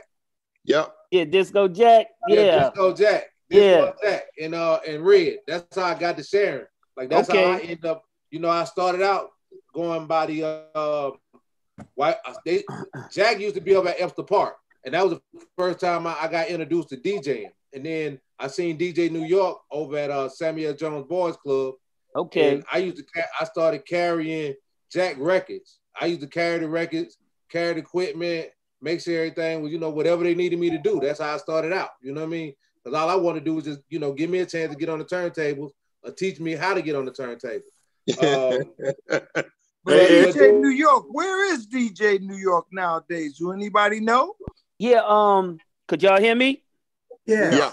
Yeah, um, I talked to this guy. He talked to him all the time. He said his health is bad. Said he um his health is kind of bad, so he don't come out that much, but uh he's still around. Yeah, that's that's who I started with. Like, you know, I was 13, 14 years old. They was coming to my mom house and asking them could I could I DJ. Hey yo, y'all wouldn't believe it, man. DJ New York had Decatur on lock. He was the first DJ to do parties in all these apartments in Decatur clubhouses, man. I'm talking yep. about Misty, DJ New Misty, York, Misty, Misty Waters, uh, Glen Hollow, Glen Hollow. Yeah, DJ. Yeah, DJ New York. He had Decatur yep. crunk. I'm talking about the early. I'm talking 81. Hey, right. that was Jay said he gotta go, y'all. Uh-huh. Yes, sir. say. Much love right. to you, my brothers. All right, right Jay. Listen, man. I got to go. Can't stay no more. I think I hear my mama call, y'all. Take it easy, right, King Jay. All right, hey, man. Listen, okay. Um, but just um, just, but just fast forward a little bit. Like I said, man, just bringing it back up to date. And I know, like, and I want to bring it back to you, Raheem, again. Like a lot of people don't know first time I ever seen Dro, I think you introduced me to Dro when you when you when you first started dealing with him. Like, and then you created after being independent for so long on under somebody else's label, you created your own label, which was Tight 2 Def. So just kind of give us that whole background. Yep. Uh, what happened was with that was right after I, I came out with Most Beautiful Girl in 1998. I said, I got a little piece of change here, and I, I, I think it's time to start putting some other people on my label, Tight 2 Def Records. So I got a guy uh, named Drama came to me. He was Terrence Cook. Came to me at a barbecue and said, "I got a rhyme. I want you to hear Raheem. I just got got out. You know, I've been locked down for a second. I'm a I'm a youngster." So he beating on his chest, man, and, and he making his rap the left, right, left, get on up. I said, "Whoa, that sounds kind of different." So I took him over Twin Production House, over Shot Twin, over Adam House. Yeah. So we went over there. Twin and say, I got a new young producer, 15 years old, Shawty Red. Won't you introduce him to Drama, Drama to him rather, and let them make some beats for him? So we came over there. Dude started making some beats to left, right, left. I said, I'm gonna go, I'm gonna go get y'all something to eat. I came back, them boys had about four records done. I was like, wow, these youngsters crazy, man. He 15, he 18. At that time, drum was 17. So they making these hit records. I put that out get a, get a massive deal with Atlantic. So then I said, well, you know what? I need to uh, get more pets on the label. So that's when I ran into Young Dro. Somebody brought me Young Dro. Somebody brought me Fabo. Then uh, after that, I had Franchise Boys with White Tees. Right after that, I had uh, Yola the Great, but I ain't gonna let up. I mean, it was hit after hit. I said, you know what? I like this record company stuff, this CEO stuff. So I became being responsible for putting out hit artists out of Atlanta, Georgia, uh, back the Tight 2 Def Records. That's how I began to start my legacy with, with being a CEO, uh, moving from being a rap artist to a CEO of a record label. Right. And, and hey, I, yo, X. Go. Uh, yo, X, you can hear me? I can hear you. Man, you ain't gonna believe this. I got a text two seconds ago from my cousin Bambaataa, uh, and he brought something to my attention. He said, "Yo, do y'all remember Shy D went to Columbia? Not Shy D, the other Shy D. Yeah, you talking about DJ, yeah. DJ Me. DJ Me, yeah, that was my yeah. guy. Bambaataa just brought that to my. He just texted me, man, and said, "Yo, wasn't, yeah, Forgot that's right. Wasn't he in the? Yeah, Bam just texted me and said, "Yo, wasn't he in the early days with y'all? So yo, we forgot DJ Me. Forgot. Yep. DJ. Hey, and also D Rock, the original D Rock. D Rock. Oh yeah, D Rock. D Rock was the man who run this mother. That's uh, right. He came. He came out with a record back then too. But that's yep. so funny. Bam just texted me and brought that to my attention. So he's tuning that's in wild. with us. So I want all y'all to give a shout out to my cousin Bambaataa. He's chiming Bam in right now. Zulu. Zulu. Party yeah. people. But like, like, I said, man, Party I, I, people. I, like I said, I want to, I want to make it long funky. Drawn, I want to make it long and drawn out, man. But um, just now, give me like, go ahead. Yeah, but just just give me like like Shy D. I know you stay like now. Yeah, you DJing, you online, people seeing you now. Just kind of tell the people where you at and what you got going on now. Oh yeah, basically, man. Like I say, man.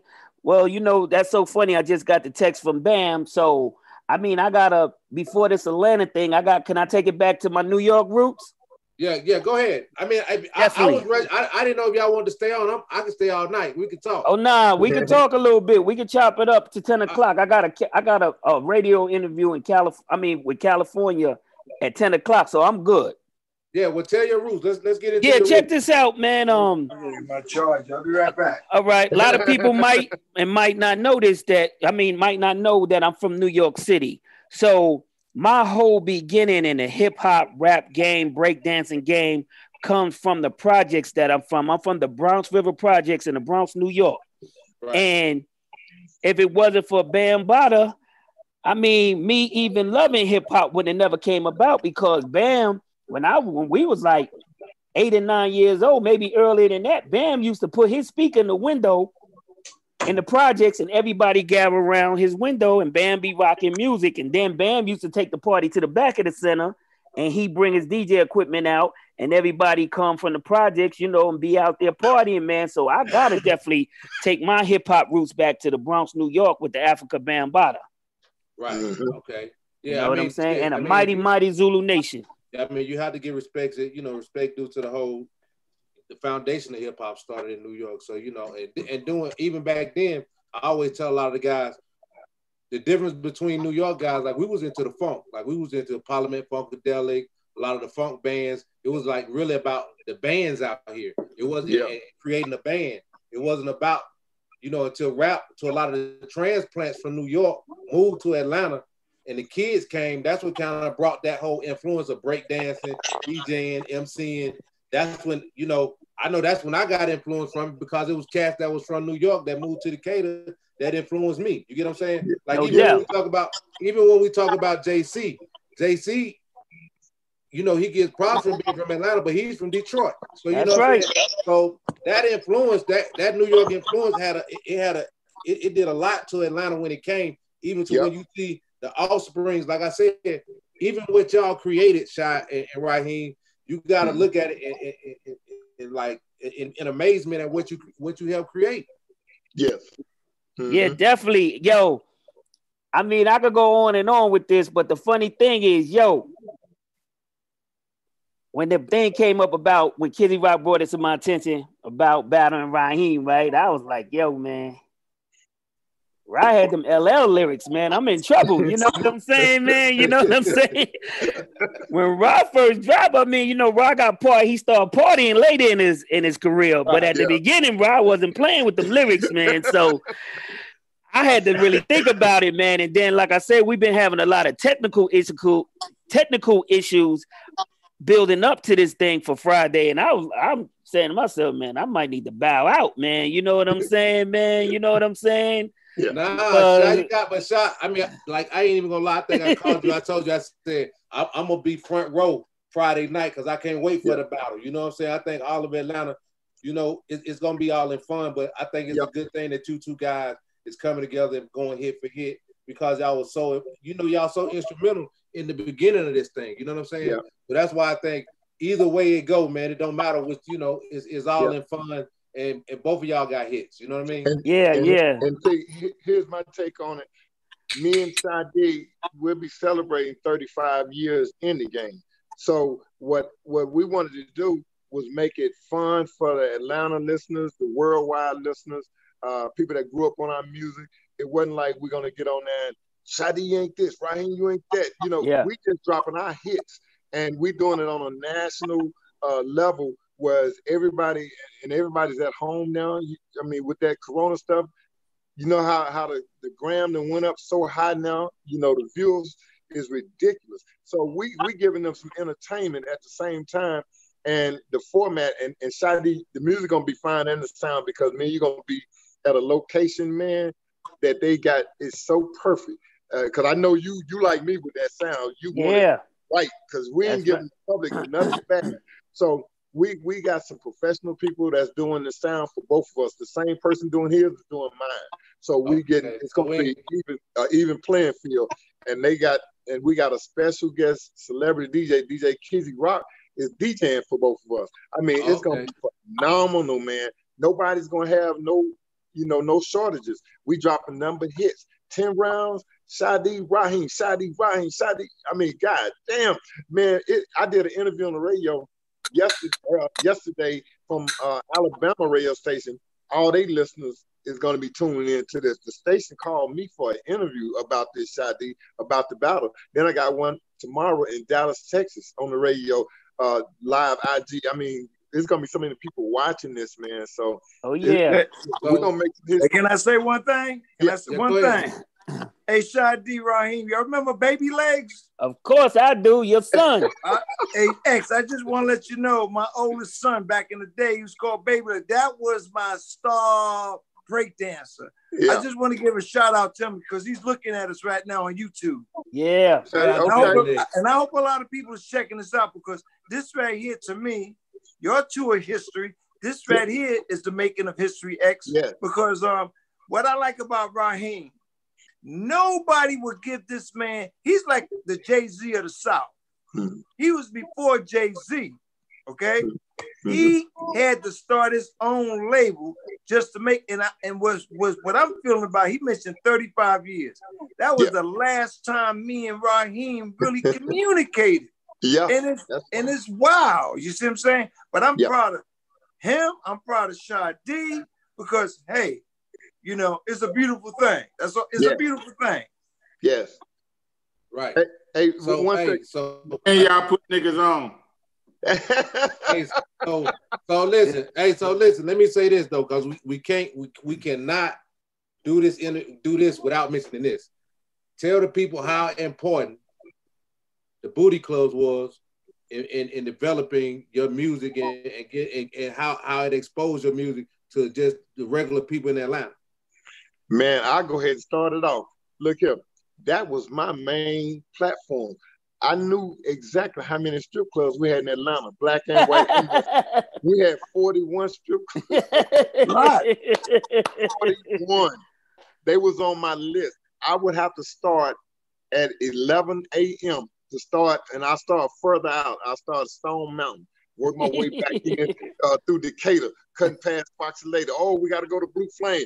I'm trying to hit all my routes before five o'clock traffic jam. Okay. Are you, going, so, are you getting? Are you doing day shift because it's free? Yeah, no, I'm, I'm, doing day shift because they DJs play your music. So right. what I would do, I would hit the DJs, and then I, if I know I can't come back that evening, I'll say get us to the night shift DJ. Oh, I'm covering all my DJs because because some of them some of them wouldn't give other DJs the music. They say, man, he ain't give me shit. He ain't leave me none. So now I gotta come back to your club. So I'm trying to knock out both DJs night and day shift at the same time. and I end up at the hottest club for the night shift. You know, Magic City and all them Blue Flame. I'm getting at them. I'm hitting them at eight, nine o'clock. Yeah. hey, right. I learned a lot of that. I learned a lot of uh, how to work a record from you, bro. Thank you. I learned. I learned. I learned I that think... like going to the clubs and shit. Yeah. Like I used to see you do it because I was one of the did damn DJs, but I used to see you everywhere, bro. You yes. know what I mean? He was a hustler.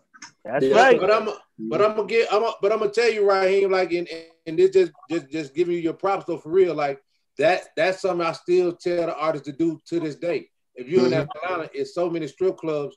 That's why as coalition DJs, we we, we, we for because it, we we in all your strip clubs. You know what I'm saying? Yep. That's right. at the same time, you gotta go and get your record played in the strip club. You yep. know what I mean? So and it, and it and it's best to go hand to hand. Like you said, I started at 11 in the morning. I would yep. make sure, and the reason why I say day shift, a lot of the artists don't understand like having your record played when everybody's in the club is great, but getting there early and building that relationship with that DJ is yep. way more important than putting fifty dollars in his hand because yep. you can put fifty dollars or hundred dollars in his hand at any time. You get mm-hmm. what I'm mm-hmm. saying? That's right. Yep. He gonna take it. I promise you. He gonna take it. but if you gonna build that relationship with him, you know shit. You may t- you may give him fifty dollars one night just on, on a humbug. He he really appreciate it because now y'all developed a relationship. That fifty dollars yep. mean a lot more to him than you just shoving fifty dollars in his face and saying play that record. You yeah. know what I mean? Yeah, exactly. So hey, I'll oh, go ahead. No, go ahead. Go ahead, Funky. Shy D, being, yo, yo. being that you came from prison, man, for all these young gangster ass niggas, right? Yeah. Making records right now. I just want you to tell your experience, man, from you know going to prison for murder and shit. Just no, just... not murder. He didn't murder. No. But the funny thing about it, let me let me say one thing. This is funny now. I'll never forget this. Shy D called me up. He said, "Rab, I just shot somebody." I said, "Oh no, you didn't." I said, "Is he dead?" Shy D said, "No." I said, "Good. Turn yourself in." Oh, good. Isn't that right, Shy D? Yep. Yeah. Yeah. Turn yourself in. yeah. Okay. You know. All right. So, so what would you say, Funky?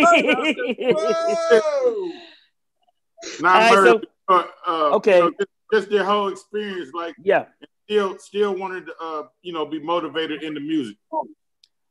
Uh, what made me like after I got out? Yeah, I know. I know. Uh, Rab said like your record was popping and stuff. That probably had a lot to do with it. But you know, uh, still though. Nah, but basically, uh, you know, hip hop was all I knew. You know what I'm saying? Like I said, don't get me wrong. I had a job when I was young, parking cars. You know, I used to do valet parking out there at the Ritz Carlton in Lenox. But hip hop was running through my blood so bad excuse me, once I got a chance to experience experience hip hop, travel the world with hip hop. I mean, what am I gonna do? Come out of jail and go to a job, which I tried. Don't get me wrong. Uh, shout out to Mr. Bigelow's that own Bigelow's on Gresham Road. I mm-hmm. work at that club right now, but Mr. Bigelow gave me my first job when I came home. He had a contract out at the airport, uh, you know, cleaning up all the restrooms and stuff. So let me tell you a funny story about that. I did that for four days when I got out. What I did was I used to, you know, I used to clean up the offices and stuff. So it was this white man that used to like me. So every time I come in his office to clean up, he called me New York. So he was like, Hey, what's up, New York? I said, Everything good. So I said, Yo, let me ask you a question. How much do you make an hour? He said 3250. He was working for Delta. I said, Well, I just want to tell you today, my last day. It was a pleasure meeting you. He was like, What happened? I said, Yo, I'm quitting right now because you told me you make 32.50. You want to know how much I make an hour?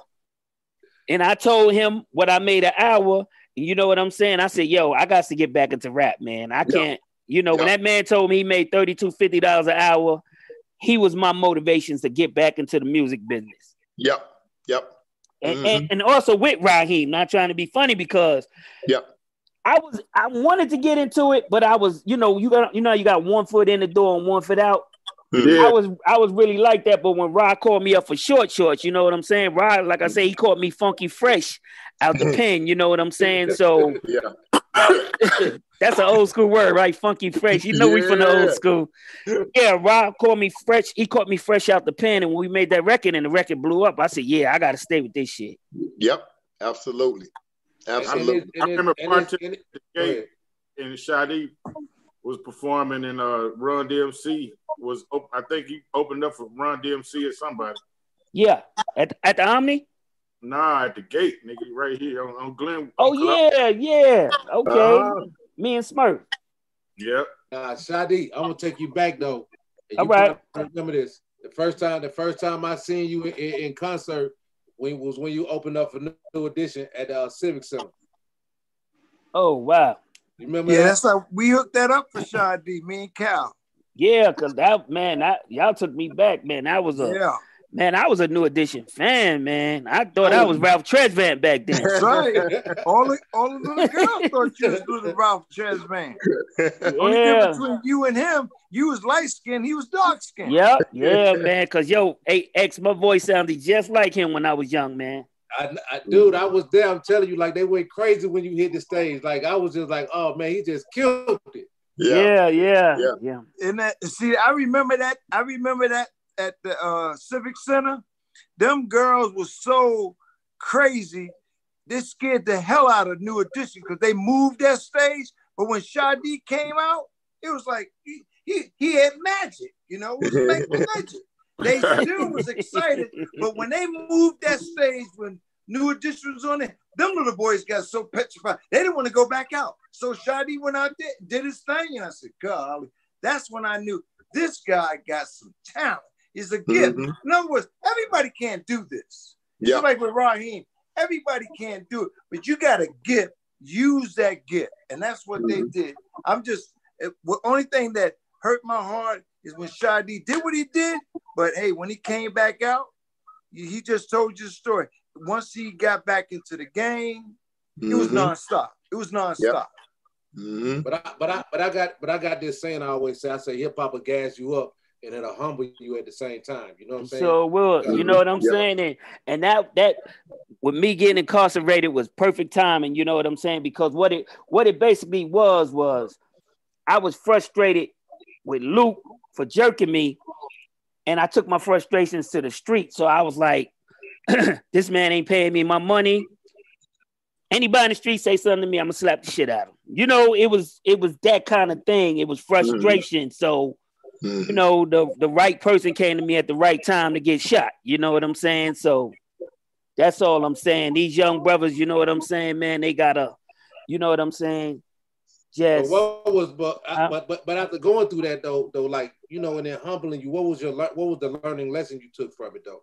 Like what what what would you give somebody else as a learning? Like what would you say? Like okay, nigga, you if you at the top of your game, yeah. you got a nigga confront you with some bullshit like this. How do you deal with it? Basically, if I had a chance to do it again, I would have I would have went home. I mean, I mean, you know, I would have I wouldn't have followed the man and shoot the man. I would have just went home and shook it off. You know what I'm saying? But this comes to a thing not trying to be funny with drugs and alcohol in your system. You know what I'm saying? Mm-hmm. Yeah. I didn't have no crack in my system. I had weed and liquor in my system. You know what I'm saying? So mm-hmm. when when you got drugs in your system, this a message to the kids. You know, when you got you're not thinking with your right brain. You know what I'm saying? Mm-hmm. Your brain, you're not functioning 100. percent You know, so that's another part of the situation that happened. You know what I'm saying? I wasn't in my right mind because I know if I was in my right mind, you know what I'm saying, I would have just went home and let it go, you know. Yeah. Yeah. And with you, right here, you had an artist locked up. Uh, how was that experience?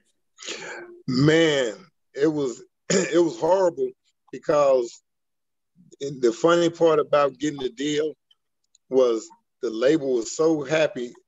Before I got the deal, I was number two on the Billboard as an independent artist and label never heard before drummer, selling 10,000 a week. Atlantic Records eventually did the deal with me ASAP. But I had got another offer before Atlantic. I got an offer from Def Jam Records from Kevin Liles first. So they flew us up a week before I did the deal with Atlantic. And the funniest part in the world, man, he came in the office, they got security guards, armed police at the door of the label. And I was like, "What's up with that?" They say, "Yeah, because artists be coming back up here tripping, you know, on their royalty checks." You know, so I was like, "Damn, that ain't a good sign. Y'all got police and armed guards at the door. Y'all must not be paying people something going on." So, but make a long story short, I flew back to Atlanta and I got a call from uh, Mike Caren, and he said we've been following y'all from city to city, and every time we get there, they say y'all just left. Where you gonna be at for the next week? I told him, and he said we'll fly y'all to New York. And when we went up there, they said get your lawyer on the line. We're gonna cut a check today. They got a lawyer on the line, and they told him the price, and they cut a check right there, and, and we start saying drummers with Atlantic. But here, here come the bad part. We get back and I, I pay my artist. I got my money. We jagged up. We everything. I'm looking around. Me and Drummer getting ready to go to a release party for him. He not getting on the expressway. I'm like, he's supposed to be following me. I see blue lights in my rearview mirror. like, oh shit, they done pulled Drummer over and he driving my Lexus. So they pulled Drummer over. I stopped and his his phone pocket dialed me. So I'm answering the phone. I'm talking to Drummer. I'm thinking he can hear me but he not hearing me. He's talking back to the police lady. He's like, "Now, please, please, I'm, you know, you can't take me. I'm da da da da da da." So she said she pulled his license, the whole nine. She said, "We're not gonna arrest you, but we got to take you in for questioning this and that." I like, "What? What happened?" So I got the car towed back for him. Find out that he was on probation. So I was like, "Drummer, you never told me you was on probation." He said, "Yeah, I forgot." You know, he's 17 years old. it just don't go away like that. I say, you know, let me contact your probation officer. I called a lady. She said, that sounds good. And I'm glad he got a job and everything, but he never paid his probation fees. I said, how much are they? She say, in all, it's total $1,200. He paid like a $100 a month for a year. She said he hadn't come to the first meeting yet. I say, what? And hadn't paid. She said, so we got to get him and he, he got to do two months. I was like, I just got a from Atlantic Records like last week. How can I call Atlantic and say, guess what? The brand new hot artist that look like Tupac, that y'all finna dump all this money and do shit for two months. I can't tell them that. So I played it off for a while. They kept calling. I said, "Yeah, I'm real busy." I'm telling Atlantic Records this. I say, "Man, before we did a deal with y'all, we had got so many bookings. I got him on the road." you, you started. Yeah, I, I, I stalled for a minute. Then I'm contacting the, the damn jail. They say, "Well, he don't start his time yet until we can get him a bed." I say, "Well, get him a goddamn bed. He been in there for a month. Now we got a month left." They said, "No, he don't start until we send him." So that's when we had to get lawyers and all that stuff involved. And you know, long story short, he, he, he went in and do his time, and he got in trouble fighting a guard while he was in there, and they added another six months. So I'm like, oh my god, damn. So I lost that deal, you know, with the label with him because I had to go on and tell him the damn truth. This man gonna be out for about eight months. and it is not my damn fault. That's. So what, what, can you do, man? man. So mm-hmm. hey, but the record still was going up. Still blowing up. And, and here, here go the lesson though. Once we got him out, we got him out for two months. Two months, they flew us to LA and shot his next video called uh, the double time and then did a lot of media, the whole nine. They did that, and they say, okay, now you can go to jail. We got enough pictures. We got enough. I said, damn. So they say, there you go. so I guess the lesson is to have all your shit together before you put an artist out. Yeah. Find out about your artist. Ask them if they on probation, they on parole, they got probation officers. Find out about your artist you know, tell them you want to know that because we're going to invest some money in you. And if you blow up, shit, what if you book for a tour and they give you half your money up front, but you got to go through six months in jail? Now you got to turn 500000 back into the promoter. I mean, hmm. it, it, crazy, man. That's crazy. Now, yeah. now Shy D, now Shy D, you you and Smurf had a nice little run together, man. Tell us about like you know that chemistry y'all had when y'all was putting out when y'all like y'all was having back to back hits, like doing like especially like during the mid the early nineties. Yeah, well, basically, man, um, When I taught Smurf how to work that drum machine, man, he he turned into a beast on that thing. You know what I'm saying? Mm-hmm. And you know, don't get me wrong. Every once in a while, I'll bring a song to him. I say, "Yo, Smurf, man, I used to like this record back in the day. See what you can do with it." And he'll take it and beat it up, man. You know what I'm saying? So the chemistry was good. Like I say, man, I was just like the overseer. You know what I'm saying? I mean, I can't take no credit for nothing he did, uh, beat wise. You know what I'm saying? So I just felt good because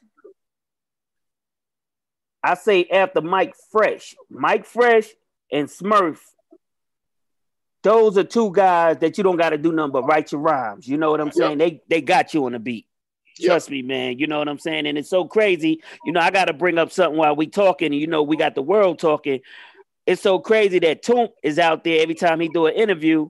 He telling everybody he he produced Shake It. Shoot, Toomp did not produce Shake It. Mike Fresh produced Shake It. Mm-hmm. You know what I'm saying? So I definitely want everybody to know that, man, because you know, probably about a year and a half ago, Mike Fresh called me and he was damn near crying. You know what I'm saying? Because he said that Toomp is out there telling everybody that he produced Shake It and and he didn't produce Shake It. You know what I'm saying? So but so back to me and Smurf, yeah, back to me and Smurf, it was a beautiful thing, man. Smurf was a beast. Okay. So, so now let me ask you this other question too. Is it true a lot of the bass music that was coming out of Miami was made by Atlanta producers? Not at all. Who said that? A lot, a lot, of, a lot of the Miami bass records that was coming out of Miami was was made was by Atlanta producers. Nah, I mean you had Mr. Mixx down there, you had Beatmaster Clay D, you had Magic Mike, all of them was doing beats. You know what I'm yep. saying? Yep. So I don't know who said that. Okay, so who did um did then um one one Rodney Terry and all those guys down there at the same time? Yeah, they was down there, but uh like Mike Fresh. It, it's what, so funny. I'm gonna tell you, they was down there, but they weren't producing hits. I mean, one you devil, know, one devil, one devastator there too. Devastator, yeah, devastator was there. He did, he did shake what your mama gave you, and I want to rock. Now he did good. Don't get me okay. wrong. The only hit record uh uh Collie did was uh my boo. Okay, okay. And your other boy from uh six nine boys who was producing. Yeah, you know, CC Lemonhead.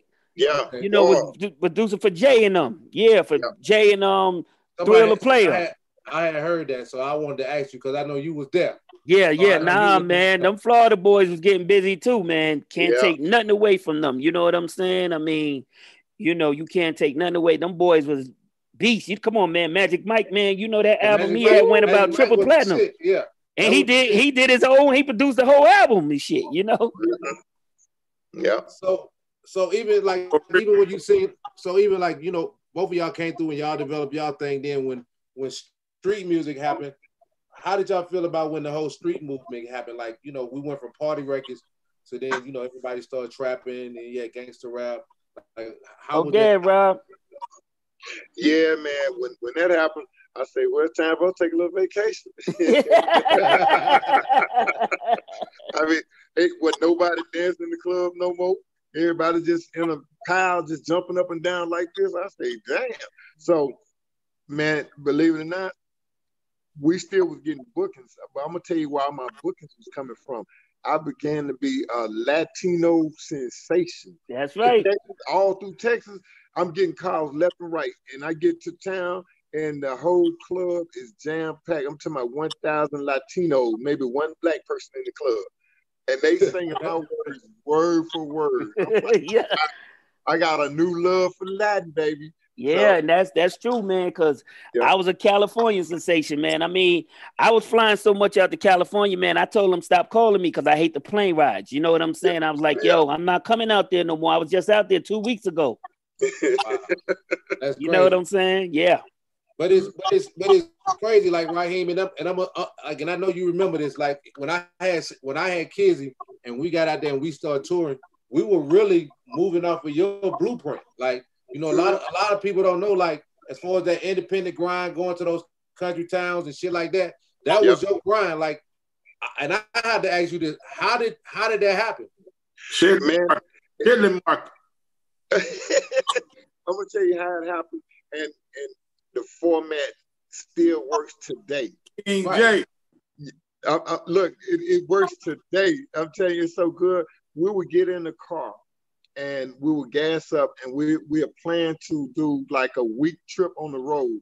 And when I say a week, say we just gonna hit Georgia, and we stand at the hotels and we're hitting all the clubs. We going to like Rome, Georgia, Dublin, Georgia, Warner Robins, Perry, Georgia, Thomaston, Madison. They like, are those cities on the map? I said, yeah. And they, and they got sports bars, and they got people who don't want to drive all the way to Atlanta to go to right. a concert.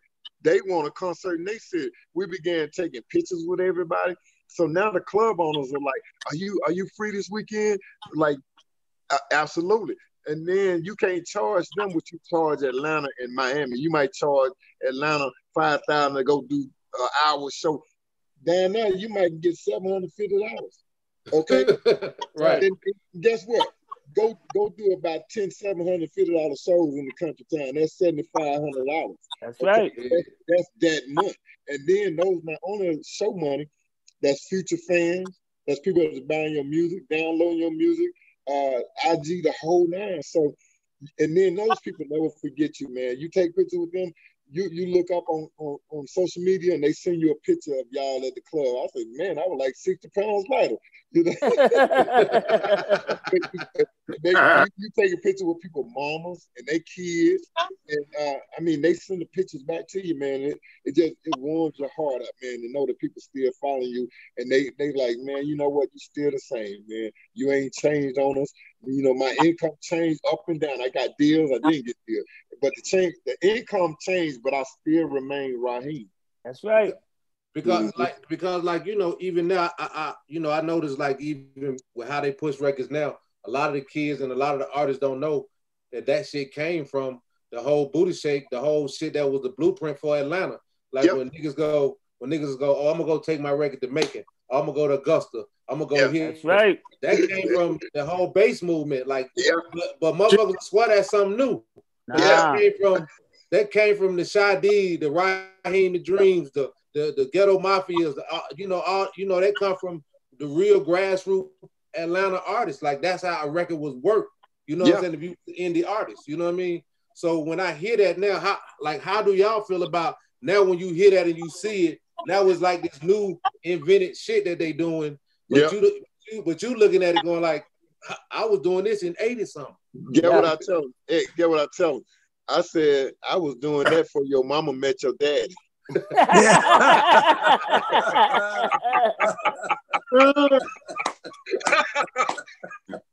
That's a good one, Raheem. That's a good one.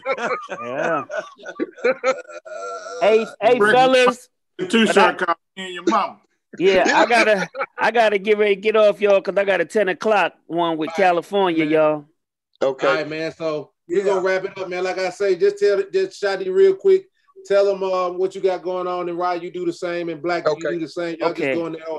All right, check it out, y'all. Um, I DJ at Bigelow's on Tuesday in Decatur on Gresham Road. You know, I don't know the address, but um, everybody heard of Bigelow's. I'm at Bigelow's on Tuesdays, and then I'm at Dudley's on Saturday and Sunday down in Lithonia. I DJ at Dudley's on uh, Saturday and Sunday in Lithonia, and um, basically I'm a little house DJ. That's all. Okay. Man, hey, and I'm telling you, have a ball when you go by there. I, you know, Shy D, I always drop in on you every now and then, man, and I really do appreciate you for dropping in on us. All right. No doubt, man. I had a good time. I appreciate the interview. All right, Funky yep. man, Rabbi, Rob, love all y'all brothers. X. All right, Shy. I'll all see right, you bro. Friday, Shy. Oh nah. Oh. hey, all right, love you, man. Let I'm me back treating. out. Let me back out because I'm getting ready to do my thing. And um, X Funk, Raheem. Yeah. Old man is in the rocking chair, taking it easy, taking life one day at a time. You know, okay. I'm not, you know, I, I'm I'm retired. I am retired, but when it comes to DJing, I'm like on call. Yes. If somebody if somebody want me to DJ, I mean I'll do it. Because back in the day when I used to DJ, I used to start at a thousand dollars. Because if you start at a hundred, that's what you're gonna get is a hundred. Yeah. I started a thousand dollars, and people say a thousand dollars. I said, "What are you looking to spend?" When they say seven hundred, I'll take it. You know, but I'm still like that. Like Raheem said, that same formula he had back then. It's the same way because where I'm at down here at Locust Grove, mm-hmm. when they look at Atlanta, I mean, they look at Atlanta like a big city. I'm saying yeah. it's only 40 miles up the road. But the thing about uh the country towns, they love that they love that energy. Like Raheem would come down here to Locust Grove, or I mean, I can go past. We could go down to Brunswick, Georgia.